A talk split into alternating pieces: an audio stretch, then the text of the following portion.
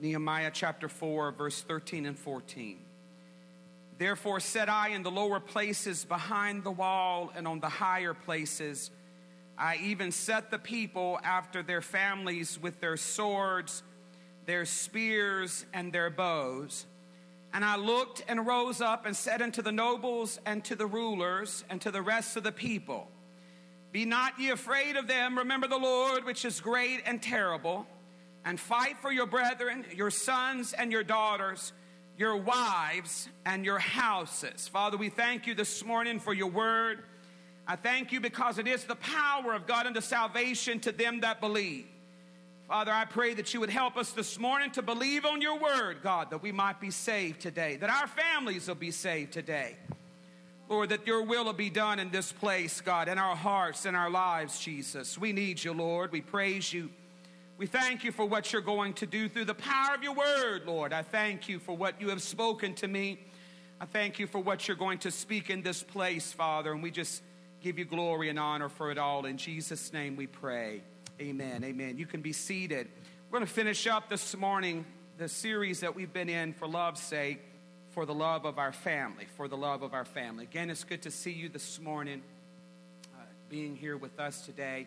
I want to read Nehemiah chapter 4, and I want to, uh, not the whole chapter, but I want us to go to verse 7, because I want us to get the story here if we could. And, uh, and I know it kind of breaks the rules or the laws of preaching as some people would preach or teach preaching uh, methods to read so much, but I, uh, I just want us to get the story in our minds, and we'll read lots of scripture this morning. But I want the Lord to help us and to minister to us. Verse 7 it says, But it came to pass that when Sanballat and Tobiah and the Arabians and the Ammonites and the Ashdodites heard that the walls of Jerusalem were made up and that the breaches the breaks in the wall began to be stopped. Then they were very wroth, they were mad, and conspired, all of them together, to come and to fight against Jerusalem and to hinder it. Nevertheless, we made our prayer unto God and set a watch against them day and night because of them. And Judah said, talking about the folks inside, the people of God, the strength of the bearers of the burden is decayed, and there is much rubbish, much trash, much debris that we're working with, so that we are not able to build the wall. And our adversaries, they said, they shall, our adversaries have said to us, they shall not know neither see till we come in, in the midst among them and slay them and cause the work to cease. And it came to pass that when the Jews which dwelt by them came, they said unto us ten times, they kept telling us over and over and over again from all places whence you shall return unto us, they will be upon you. They're coming. They're going to destroy and hinder the work that you're doing. They're going to be on you. Nehemiah said, Therefore set I in the lower places behind the wall. We stopped working, and on the higher places I even set the people after their families with their swords, their spears, and their bows. And I looked and rose up and said unto the nobles and to the rulers and to the rest of the people, Don't be afraid of them. Remember the Lord, which is great and terrible. Fight for your brethren. Fight for your sons. Fight for your daughters. Fight for your wives. Fight for your houses. And it came to pass when our enemies heard that it was known unto us and that God had brought their counsel to naught, that we returned all of us to the wall, every one of us to, to his work. Came to pass that from that time forth that the half of my servants wrought in the work and the other half of them held both the spears and the shields and the bows and the habergeons and the rulers were behind all the house of Judah they which builded the wall and they that bear the burden with those that laid it, every one with his hands wrought in the work, and with the other hand held a weapon. For the builders, every one had his sword girded by his side, and, and so builded. And he that sounded the trumpet, he was by me. And I said to the nobles and to the rulers and to the rest of the people, The work is great and large, and we are separated upon the wall, one from another, far from another. So, in what place, therefore, you hear the sound of the trumpet, Resort ye thither unto us. You come to us when you hear the sound of the trumpet. God shall fight for us. I love the book of Nehemiah for many reasons. I love the Bible, but there are places that speak to you in such ways. The first part of the book of Nehemiah tells how that Nehemiah leads the people of God in the rebuilding of the wall around Jerusalem that had been torn down by the enemy, that had been broken down by the enemy. The gates of the city had been burned. They had been taken captive. They had been captive for 70 years. They had suffered and all of this. And so it seemed to be the main objective at that time was to get that wall built, the wall that surrounded Jerusalem that had been destroyed by the enemy. And in the building of the wall, they faced much opposition. And in chapter 4, it heats up. And if they are not careful, they will be discouraged and they will stop working. Discouragement was coming from two directions it was coming from without, and it was coming from within. It was coming from without, and it was coming from within. The enemy was saying, without, we will cause this work to cease. It will stop. We will not let them build this wall. They don't have the strength, and we're going to let them know that they're not going to build this wall. And within, they themselves were tired and discouraged. Paul said in 2 Corinthians chapter 7 and verse 5, he says to the church there, he says, When we were come to Macedonia, our flesh had no rest. You ever had places in your life where you just were tired? And not just physically, although when you're mentally tired, it will make you physically. He said, When we came to Macedonia, our flesh had no rest. We were tired. But we were troubled on every side. He said, Without were fightings and within were fears. Paul understood what they were going through. The enemy was a threat from without, side, and the people were tired and overwhelmed and afraid on the inside working, and the work was feeling too much at times. And at times it seemed almost pointless to them because of all the, all the debris that was around. They kept looking at the work that needed to be done and the trouble that was around them in their own city. How many of you, now, now listen, I, I'm a single man and, and I cannot for the life of me figure out how one man can have so much laundry. I can't for the life of me figure out how one man can mess up a whole house. I can't figure that out for me. So some of you that clean your house, I started to say ladies, but you men might clean your house. I don't know. Some of y'all will understand what I say is have you ever been cleaning house and kept and kept doing and doing and looking around you and thought to yourself, my God, how much more is there? You do one thing. Listen, I get distracted in my purpose. I'll, I'll go, I'll, I'll, take laundry from the laundry place in the kitchen to the bedroom. And when I get the bedroom and put that up, I get distracted because there's a load of stuff right over here that needs to be done. And directly I'm moving stuff around in the bedroom. And, and after a while, I'm going, My Lord, I'm off my purpose. I'm off my purpose. And you get tired, you get, you get weary in it. Some of you know what I mean at work the more you do, seems like the more there is to do. And so the people felt like at times it's pointless because there's just so much debris and trouble around us. We keep putting our hands to the work, but the more we do, it just seems like nothing's being accomplished. Have you felt that way in your family work? Nehemiah had a moment himself, in fact, Verse 13, he said, Therefore said I in the lower places behind the wall. We heard what was going to happen, then I kept hearing what everybody was saying. So what we did was we stopped working.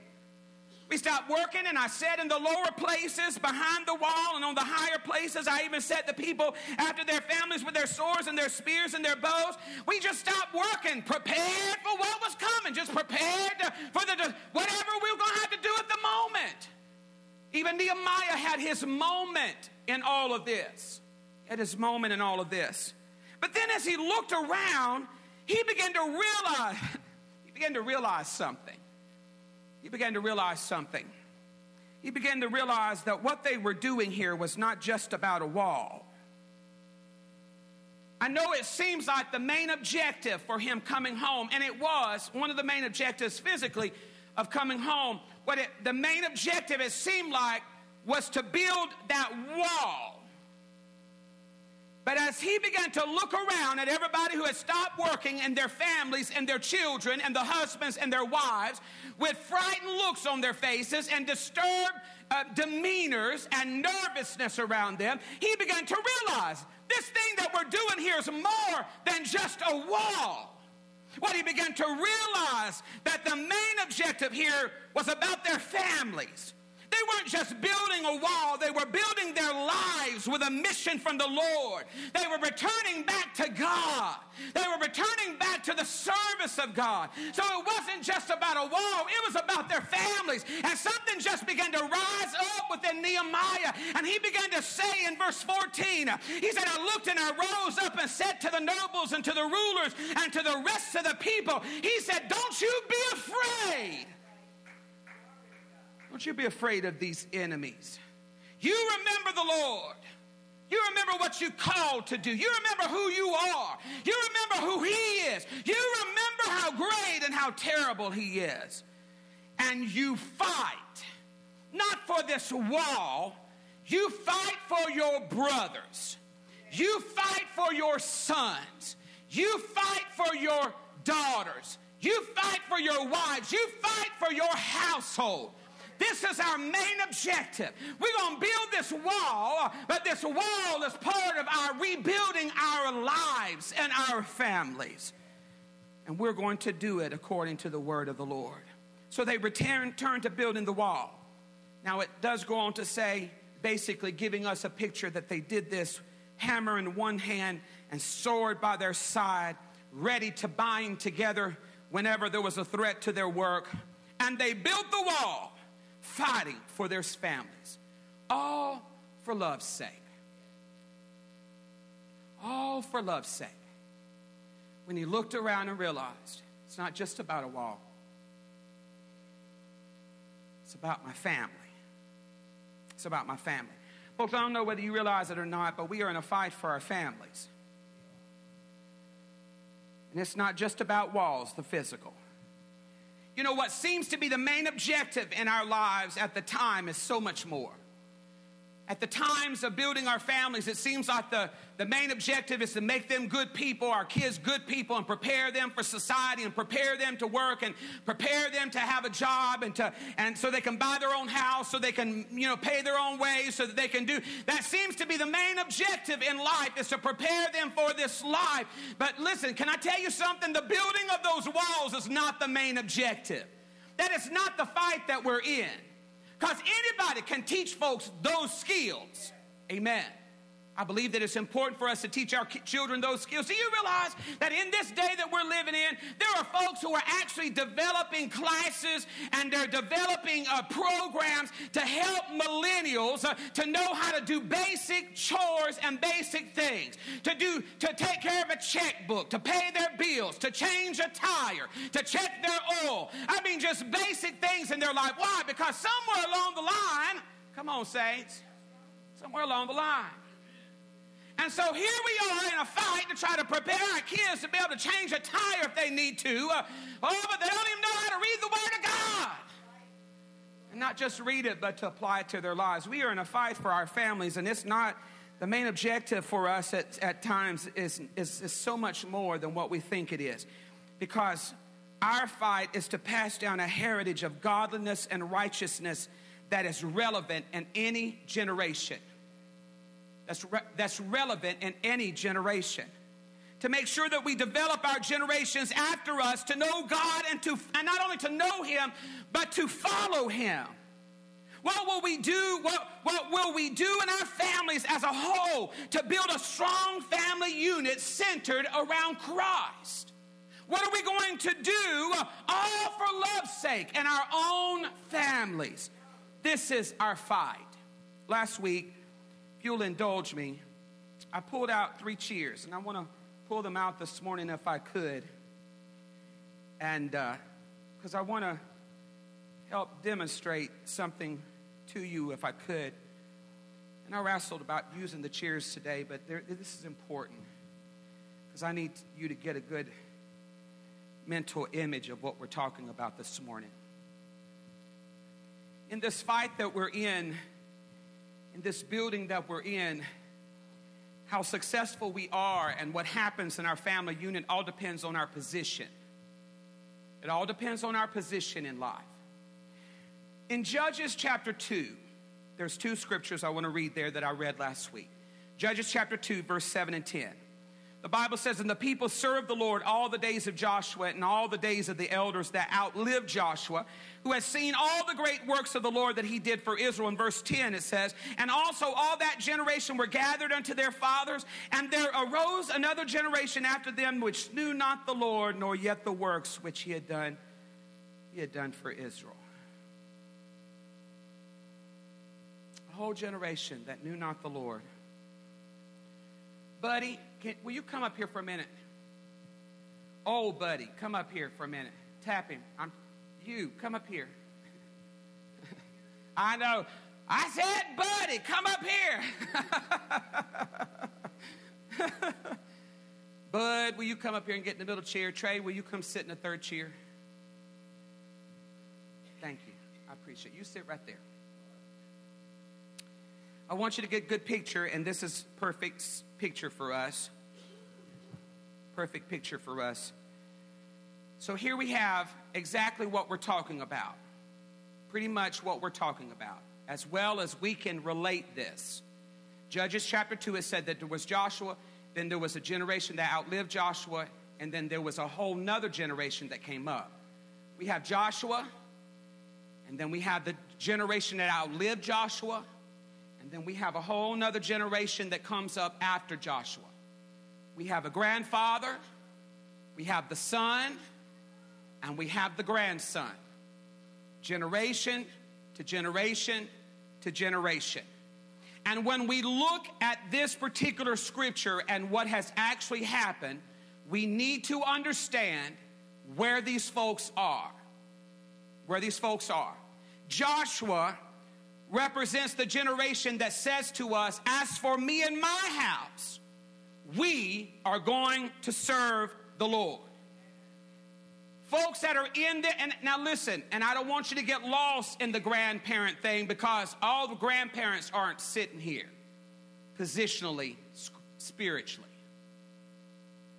But how, how it looks here in the scripture. They are more concerned about God and his people and being obedient to the word of God and teaching his people the word of God. As for me and my house, we are going to serve the Lord. Folks who are sitting in this chair represent a generation of folks who have decided that no matter what's going on around us, no matter what influences are going on around us, no matter what's pulling at us from every direction, we have decided uh, that us and, and our family uh, is going to serve the Lord. This is where you want every generation to be at, is right here. This is where we all want to be at, is right here. We want to be in a place where we are concerned first and foremost about serving God and serving His people. When we come to chair two, we look at what we're looking at is we're looking at the elders. Joshua, who was, had led them into the promised land, he has died. He has made his choice.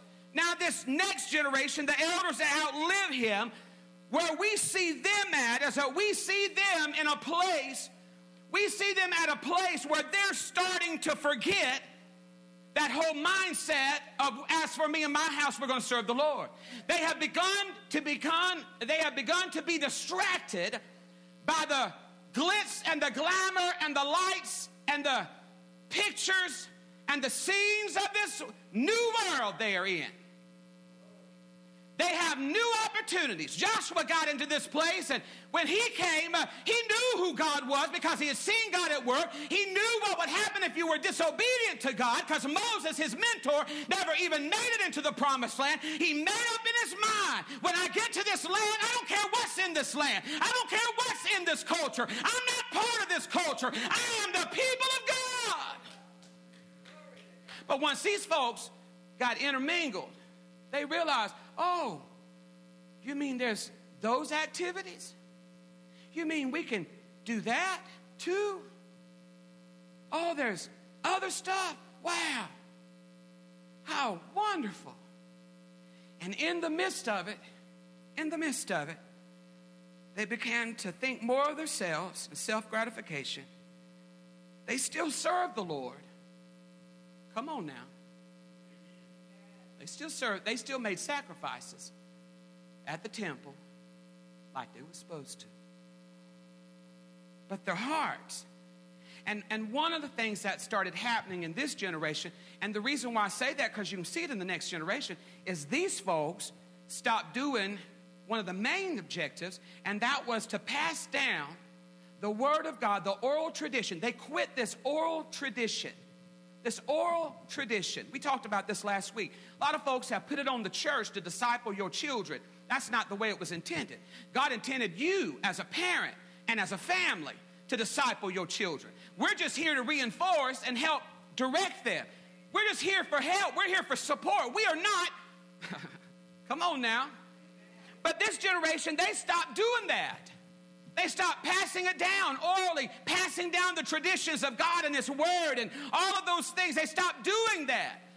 So, what has happened is you move down to this generation, and when you start compromising here, this is what will happen. What happens in this generation is you have a whole generation that rises up because what, what generation does in one generation does in moderation, the next generation does what? In excess. Amen. They'll go further and further. And what has happened is this generation is all about self. It's all about self because they didn't even know who God was, let alone what God had done. So here we have, now see, the reason why I need you to get a good picture and reason why this is so helpful to us because you know, you realize, grandfather, I mean literally, grandfather, parent to child. Are you seeing what I'm seeing, folks? We're talking about just two generations down of a whole generation of people who don't even know the Lord. Two generations. We're not talking about generations and generations down the line. We're talking about two generations down. A whole generation come that doesn't know the power of God, that doesn't know the power of the Holy Ghost, that doesn't know the power of the Word of God, who has forsaken and has done against the two generations down. Two generations down. Now, now, folks, listen to me. So you tell me, how are we going to keep this from happening to us? We're still talking about all for love's sakes, for the love of your family. How are we going to keep this from happening to us? How are we going to keep this from happening? Thank y'all. Y'all can go sit down. Thank you, buddy. Last week we used this illustration to talk about our kids and discipling our children. We talked about what each cheer represented for us. So let's go back, if you don't mind. Cheer one, this generation it represents relationship, a true relationship to God. Him first and foremost. These folks who are in this cheer, they are solely in this position. Let's forget cheer. In this position in their walk with God, they are solely dependent on the direction and leading of the Holy Ghost.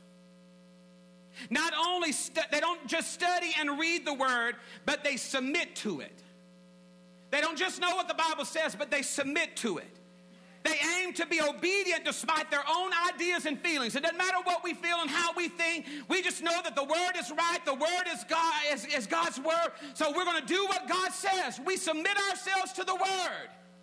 We don't make excuses for ourselves. We don't pass things off. We have decided that we're going to live according to the word of God. Church is not just an obligation or a social commitment to them.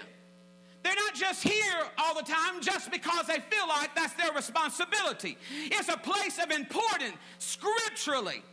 Discipleship is not then the, the, the sole role of the church to these folks. Discipleship is their role. It's my role to disciple my children, to know how to live for God my role. Because I'm the one who gets up with them in the morning. I'm the one who picks them up from school. I'm the one that takes them to soccer and basketball and baseball and football and every other kind of ball you can think of. I'm the one who has to take care of these needs. Anna said, Listen, I saw your face. And Anna's going, Him, I'm the one who has it. Then you have a responsibility too. Thank you, Sister Anna. Thank you, Sister Anna. Because she's sitting in that chair too. And if you've got a response, she's going to go, Man, I wish I hadn't made that face. If you're the one that's got that much time with those kids, then you bear a responsibility too on those who are under you to teach them through your actions and your ways and the Word of God how to live for God and be for God and be for Him only. That just goes to prove that maybe the parents are slack in their responsibility in discipling their children.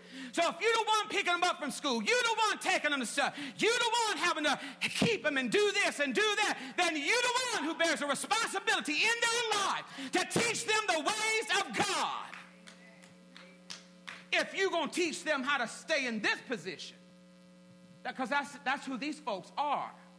That's who, who these folks are. These folks right here they're more religious. They're more religious. They're dependent on the spirit and the self.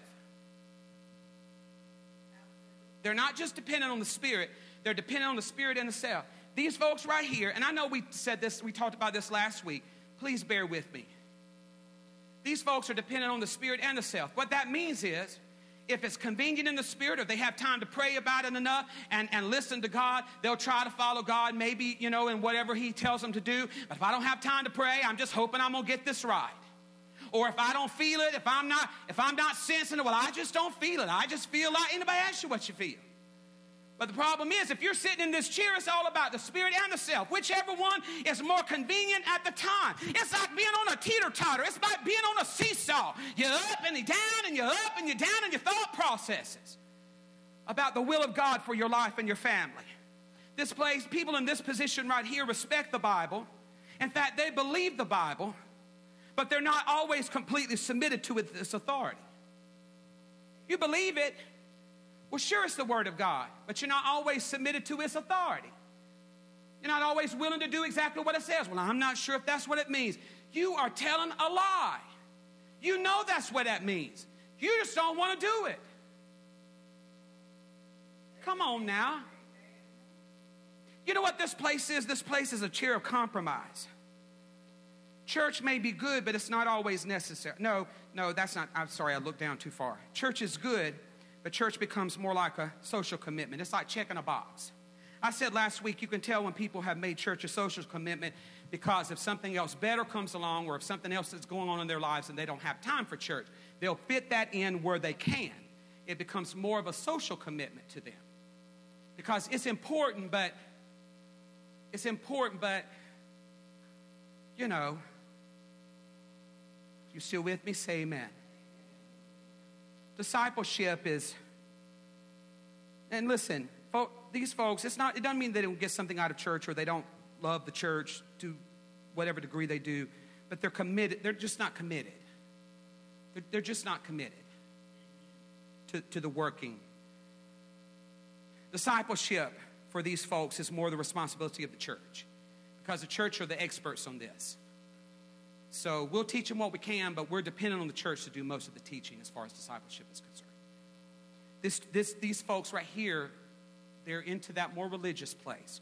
Then it, once you, but once you get to this chair, this position, and if you're following the family position and how that goes, once you get down to this, this generation right here, if you're following this progression, then by the time you get here, what you have produced is the rejection generation. They're dependent on self, their success, education, moral viewpoint, etc. We see it now everywhere.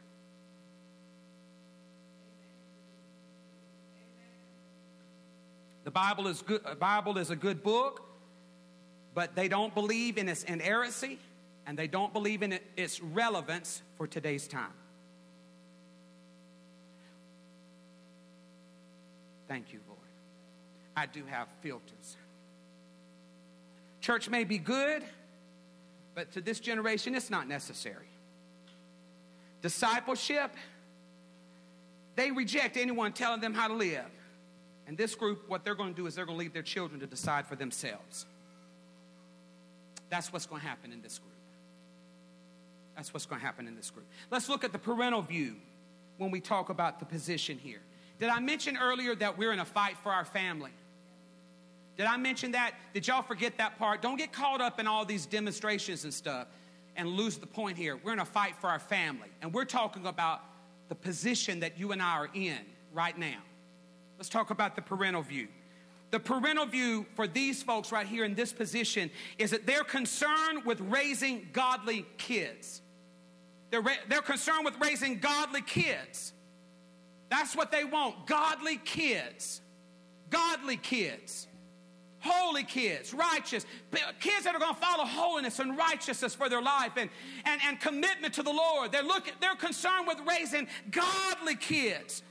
And these are the folks that if they want to, if they will do, do what they can and let the Lord to, to, to, help them, they will raise fair, they can raise first chair children. They can raise a whole nother generation to stay right here. They realize it doesn't have to go to that second chair. Their generations can go here. Amen. And their generations can stay here in this position. It doesn't have to move down.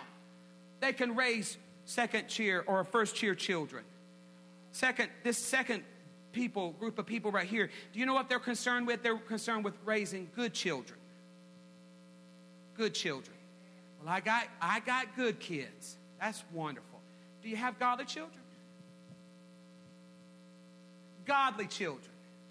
I appreciate the fact if your children are respectful to, to adults, they should be. Yes, ma'am. Yes, sir. Thank God. There's some things I can say. Thank God for the South. Come on now. Amen. I've traveled, I've traveled the world. I've traveled all over the United States, and it unnerves me sometimes when I'm in the midst of children who look at me and say, "Yeah, no," because you know, you know me. I'm raised in the South. I want to go, "No, what?"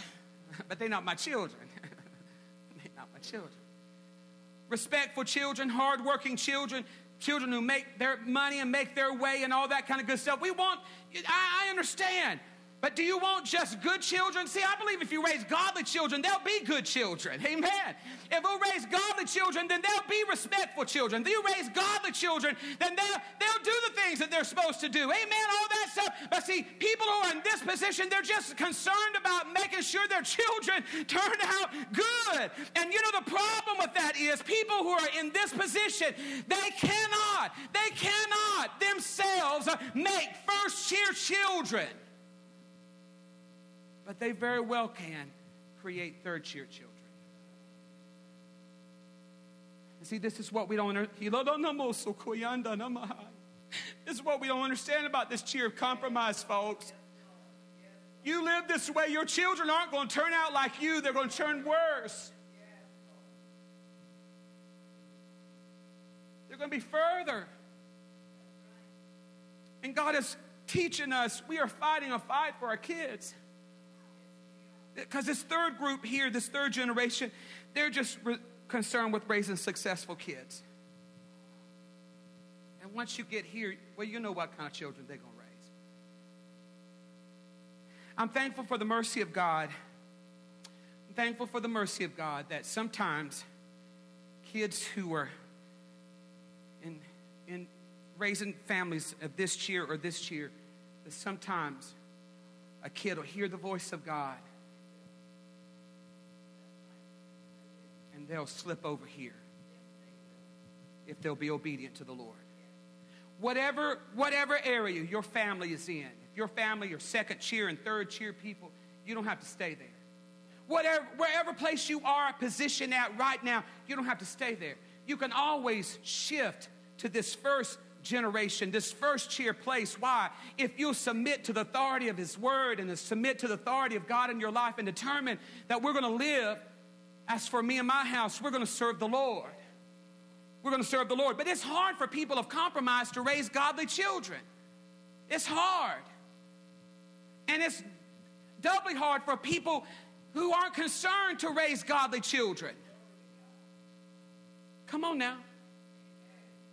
But you know, the thing about this whole fighting for our family is not just about discipling our kids, but it's about strengthening the whole family unit. And that, and that in and of itself, that in and of itself, it doesn't just start with the kids. It has to start in the family unit of the couple, the husband and the wife.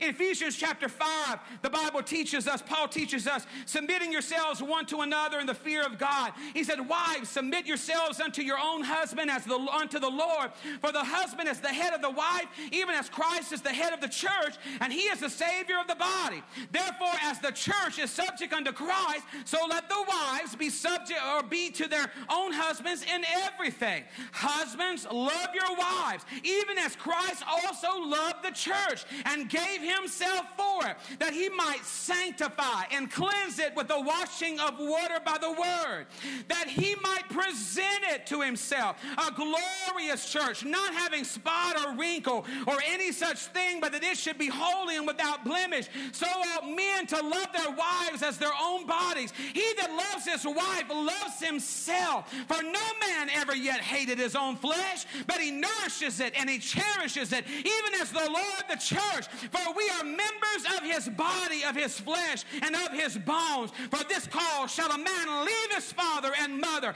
and shall be joined unto his wife, and they two shall be what? One flesh. This is a great mystery, he says, but I speak concerning Christ and the church. Nevertheless, let every one of you in particular so love his wife, even as himself, and the wife see that she reverence her husband. Paul is trying to help us to understand that there's even a position that we're at when we're talking about marriage. He said, Husbands, you got to love your wife like you love your own body. And in fact, he compares it, Paul compares it, and really what he's trying to point us to is Christ and the church when he compares this. Compares it to Christ and the bride because did you realize this? Now listen to me. Did you realize this that marriage is the earthly example of the spiritual relationship that Christ has with the church? Listen to me. Marriage is the earthly example, is supposed to be the earthly example of the spiritual application of Christ and the church. Your marriage is supposed to mimic the relationship that Christ has with the church. Your marriage is supposed to reflect as a mirror not just as an image in a pond that's blurry, a clear picture of Christ and the church. When the marriage wall is built with this principle in mind, it is strengthened through God's righteousness and God's holiness, laying a foundation for the whole family unit. The idea here is love, to love your wife as you love your own body, and for the wife to be sub- subject to the husband. There's other scriptures that I didn't use because we, we can talk about stuff like that later. Because, you know, some people say, well, Pastor, you're not even married. How can you speak to us about marriage? Because I read the Bible. I don't have to have experience in such things to know what the Bible says. Oh, but it's easy for you to say. You better believe it is, but that don't mean you're not supposed to live it anyway. You know, the Bible talks about how, how, how if the, the, the, the, the husband is sanctified by the wife, and in other words, there's, there's a relationship that you have with your husband, wives, or, or that you have with your wives' husbands, that even if your spouse is not married, that it makes a difference in whether you serve God or not. Because when you serve God, you'll serve them in the way that God has called you to. Uh, and who knows if that will not bring them to a right knowledge and salvation to, to Jesus Christ. But let me tell you something. In order that, for that to happen, you got to be positioned right. See, let me tell you about the marital view of this. People who are in this position, they believe that marriage is a covenant that's unbreakable. That's unbreakable. That's unbreakable. Yeah, but Pastor, things happen. That's the problem. We're too busy about thinking about stuff that's ha- that will happen or could happen. These folks here, marriage is a covenant. It's unbreakable. We end this. We have chosen. We end this. We end this. Your children need to know that. We end this. You know why? Because you want them to be that kind of people. People in this position, this is a covenant. that is unbreakable. But, folks, the thing about this position right here is that this position, in this position, marriage is not so much a covenant, it's a contract. We say it's a covenant, we say it's a covenant, we tell people we took a covenant, but mentally it's a contract because it's breakable. It's breakable. And you know what breaks it more times than any? You know what breaks it? Is that when the individual's happiness is most important. Well, they're not meeting my needs. They're not making me happy. They're not, come on, saints. And when you're in this position right here, that's when you begin to think that a marriage is just a contract and not a covenant. Because if they're not making you happy, then you can begin to explore other avenues to make you happy because that's what's important to you. And listen, can I tell you, when you have in that position, you're not just doing it for yourself, you will raise your children to sit in this position. Did I tell y'all that we are in a fight for our families? This, this position right here, you know what happens by the time we get here? Marriage is a legal convenience. It's not necessary. That's why you see more people than ever living together. Because marriage isn't important. Because it's not a covenant, it's just it's a legal convenience. If we can benefit from it, if we can benefit from it, then we'll get married. But if not, we're good the way we are. Do you, are did I tell y'all we in a fight for our family? We are in a fight for our family from generation to generation. It will weaken if we don't persist to disciple each generation to follow Christ. Can I give you a better example? I, I did this last week, but I want to. I need to do it again because I want to show you all three places. This is why we have the door. I was teasing them earlier. Buddy says, Why is the door there? Bud said, Because two weeks ago the pastor preached used it in a message. I said, Bud, it was last week. I laughed. I said, I'm so glad I'm so impactful. Generation to generation. These folks right here, they're going, this is where they're at. Nowhere near the door. They are in a place that says, We're not moving. We are fixed. I have fixed my heart to be in covenant with God. And we're going to live for God. And I'm going to raise my children to live for God. They'll make their own decisions, but they'll crawl over hell, high water, and the blood of Jesus to get there because this is where we're at.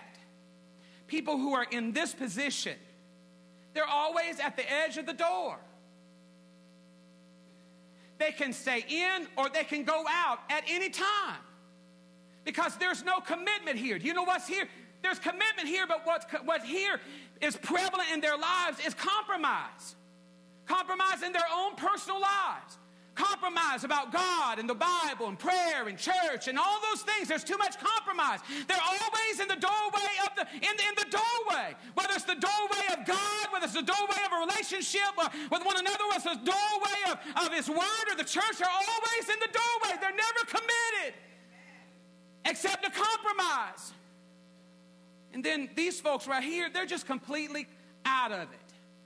God has no authority or place in their life unless it's convenient for a funeral or when they're sick. And so, what we have to do is we have to figure out what real position we're in. See, the side by side, it's hard to figure out where we're at.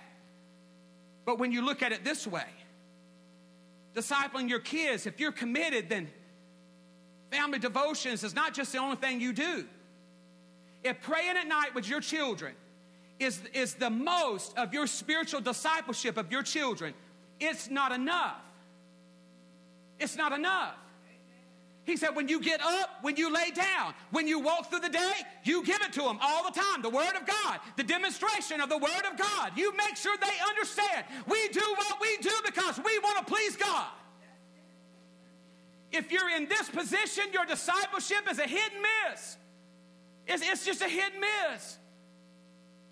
Because you've compromised on, on this. And you know what happens? You're always in the doorway. Always in the doorway.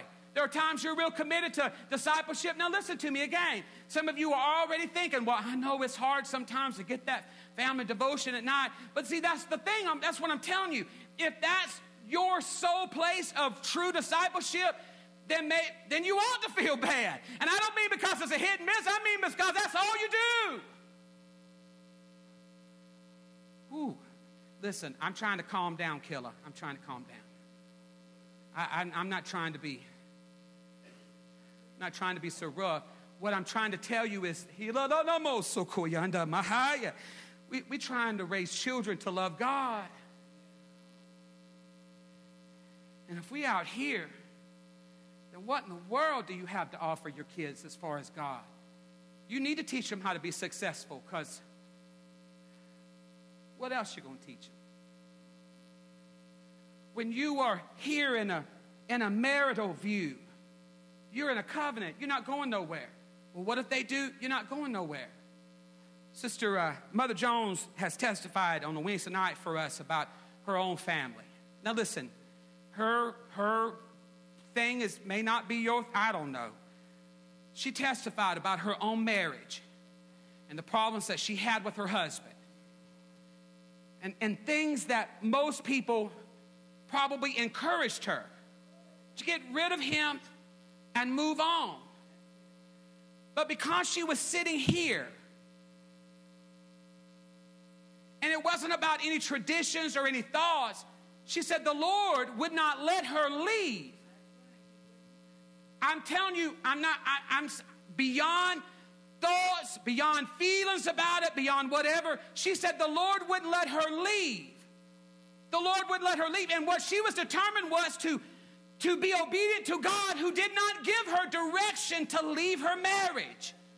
Well, what about? I'm not talking about what about and about you and what you did or what you do. And I, I'm talking about being a person who says to themselves, when I'm in this marriage, I'm just going to follow the leading of the Holy Spirit alone. And if He says don't go nowhere, then I ain't going nowhere, even if I could go somewhere. That's what I'm saying. Are you back with me? Because you know, people get mad and people get tiffy about that kind of stuff. Oh, you know what you're trying to say. Quit trying to figure me out listen to what I'm saying people here are all about being obedient to what the Spirit is saying to us. And because she sat, because she stayed in this position, the Lord saved her husband. The Lord saved her husband and worked in her family. But see, had she been sitting here in, with that, more, that viewpoint and that position in her life, do you know where you're sitting when you're sitting here? You're always sitting in the doorway because this is always an option. Go ahead, do what you're going to do. I, my hand is on the door. My hand is on the door. And not for me to leave, but I'm going to put your stuff out. I'm so glad that my eyesight's bad because y'all blurry and I can't even tell whether you're smiling or not. But when you sit here, that's exactly, when you're out here, well, y'all know. Did I tell you we're in a fight for our family? Nehemiah said, fight for your family. And what you and I have to decide is where we're going to sit in life. What position are you and I going to be in? They built the wall, hammer in one hand and sword by the side, ready to rally. What, what, what are we going to do? Because, see, this is, what we sh- this is what we need to be doing. Go on to Ephesians chapter 6. I'm about to, I'm fixing to wrap this up. He says, Children, obey your parents in the Lord, for this is right.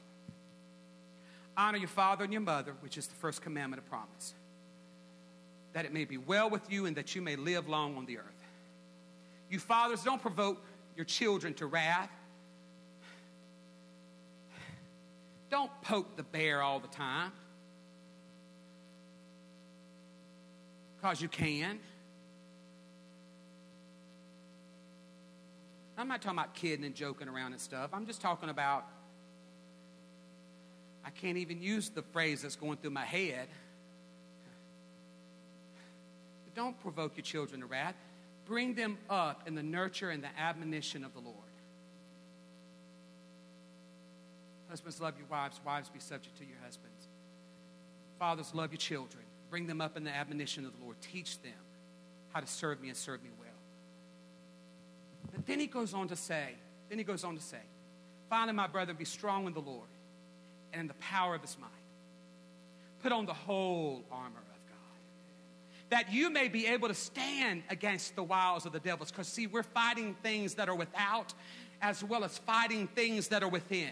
There are battles being waged against the family from the outside and from the inside. And you've got to determine what position you're going to remain in. Because we wrestle not against flesh and blood, but against powers and principalities, against the rulers of the darkness of this world, against spiritual wickedness in high places. Wherefore, take unto you the whole armor of God, that you may be able to withstand in the evil day, and having done all, to stand. Stand therefore, having your loins girt about with truth, having on the breastplate of righteousness, your feet shod with the preparation of the gospel of peace. Above all, taking the shield of faith, wherewith you shall be able to quench all the fiery darts of the wicked Take the helmet of salvation and the sword of the Spirit, which is the Word of God, praying always with all prayer and supplication in the Spirit, watching thereunto with all preservations and supplication for the saints. Put your armor on and teach your children how to put their armor on. Teach your wives how to help her get her armor on. Wives, help your husband get his armor on. Why? Because listen, we should be raising up warriors for Christ not successful doctors and lawyers and if that happens in the process, praise Jesus. But for goodness sake, raise up warriors for Christ. Why? Because in this culture, we're not wrestling against flesh and blood. We're wrestling against powers and principalities. You want to raise up godly children. You want to have a godly marriage. You want to be a godly husband and a godly wife. Why? Because we are for our families. Woo! Hallelujah! You are fighting for your families. And how successful you are determines what position you decide you're going to sit in. Listen, my heart breaks too many times for people that I know are sitting in compromising positions and don't even realize it because everybody thinks they're here. Or if they don't, if they know they're not here, they have consigned themselves to not be perfect people. We're not perfect, we're going to make mistakes, and we have excused. We have excused our position away. We have said to people, I don't want to miss this time with my family. But if you've raised successful children and they're not godly, what if you gain the whole world and you lose your own soul?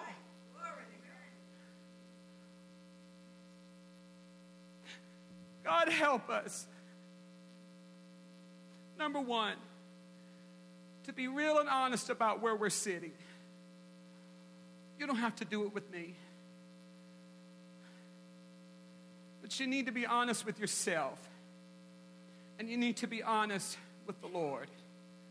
Because confession and repentance is the only thing that's going to change what position you're in. Confession and repentance. And today you can make up your mind to begin, or you can fortify your position and surrender.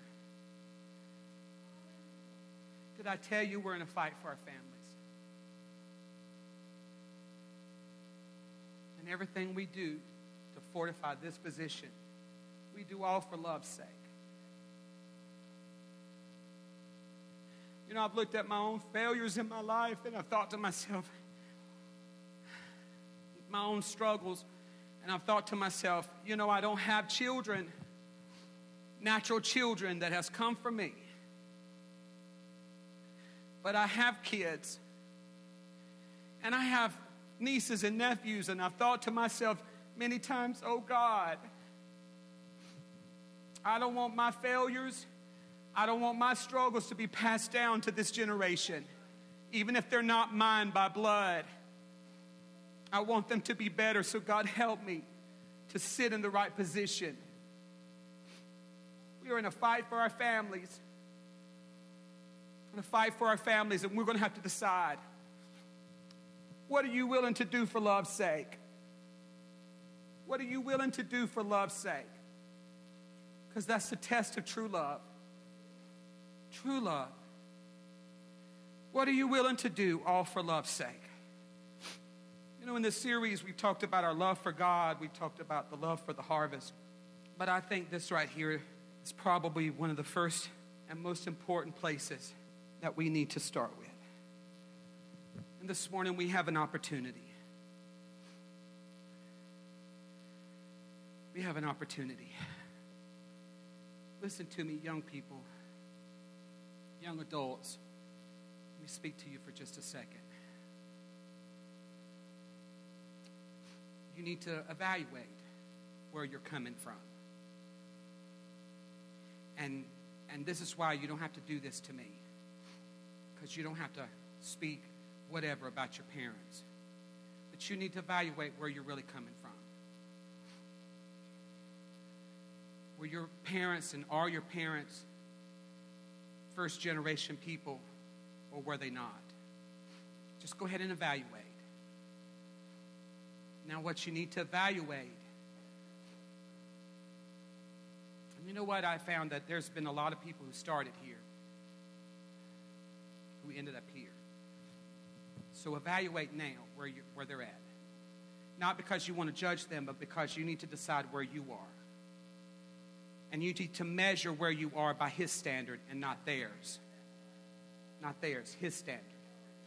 Because today, young adults and young people, you have a decision to make about what position you're going to be in. And I'm urging you by the Spirit of God to decide.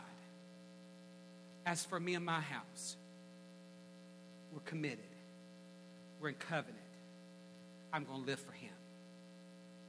Marriage is unbreakable. My children will know the Lord, will serve Him, will be in covenant with Him. Decide. You that are older, my age and above, be honest with yourself and know that there is hope for you if we are not in this position. Move. I've been in places where I've been sitting at tables. I just I told you about one place just just this holiday. I was sitting around with some people I love. And something that was going on at the table that I was sitting at did not suit my taste for how you treat people. I said, let me get up so somebody else can have this seat. I'm going to sit at the other table. You have to decide, and you can change positions, but it's up to you. It's up to you.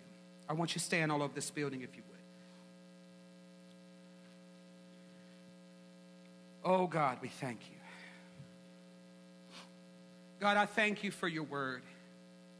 I thank you that it's not only the power of God unto salvation to them that believe, but you are our strength to believe and our strength to make choices right.